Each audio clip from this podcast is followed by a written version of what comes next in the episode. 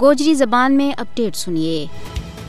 بھارتی غاصب حکومت کی ہمیشہ تو یا جودی رہی ہے کہ وہ کشمیر میں اپنا سیاہ کارنامہ ور پردو کرن واسطے فالس فلیگ آپریشن کر کے عالمی برادری کی اکھیاں ماں توڑ کل ہے اسے جودی کا سلسلہ میں اس نے اٹھارہ دسمبر دو ہزار سولہ میں یو دعوی کیو تھو کہ چار بارہ ہتھیارہ نال لیس عسکریت پسندہ نے بارہ کا علاقہ اوڑی ماں غاصب بھارتی فوج کا بارہ برگیڈ ہیڈ کوارٹر پر حملوں کیو جس میں ستارہ فوجی ہلاک ہوا۔ اوڑی آرمی کیمپ پر حملہ تو بعد بغیر کسی ثبوت کے پاکستان کے خلاف پروپگنڈو شروع کر دیتو۔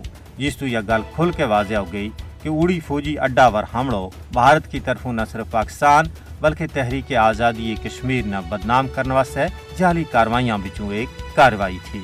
بنیادی طور پر اوڑی فالس فلیگ آپریشن کو مقصد ایل او سی پر کشیدگی نہ ہوا دینی اور پاکستان ماں نام نہاد سرجیکل سٹرائک واسطے ایک بیانیوں تیار کرنا تھو۔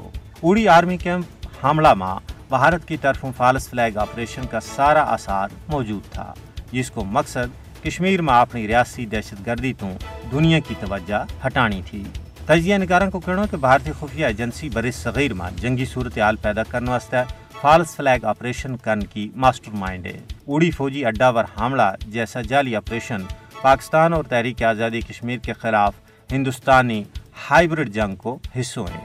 مودی حکومت مقبوضہ ریاست جموں کشمیر میں فالس فلیگ آپریشن نہ دوہرا کے اپنا مضموم سیاسی مقاصد کی تکمیل چاہا ہے۔ پاکستان کے خلاف ہندوستان کی ہائیبرڈ جنگ کو لے کے مقبوضہ ریاست جموں کشمیر کی نو آبادیات تک ساری چیز اس گل کی نشاندہی کریں کہ ہندوستان واقعی ایک فسطائی ریاست ہے۔ لیکن حوصلہ افزا گل یہ ہے کہ پاکستانی اور کشمیری اپنے خلاف مودی حکومت کا ہائیبرڈ جنگی ہتھ کنڈا نہ ناکام بنان واسطے پر عزم ہے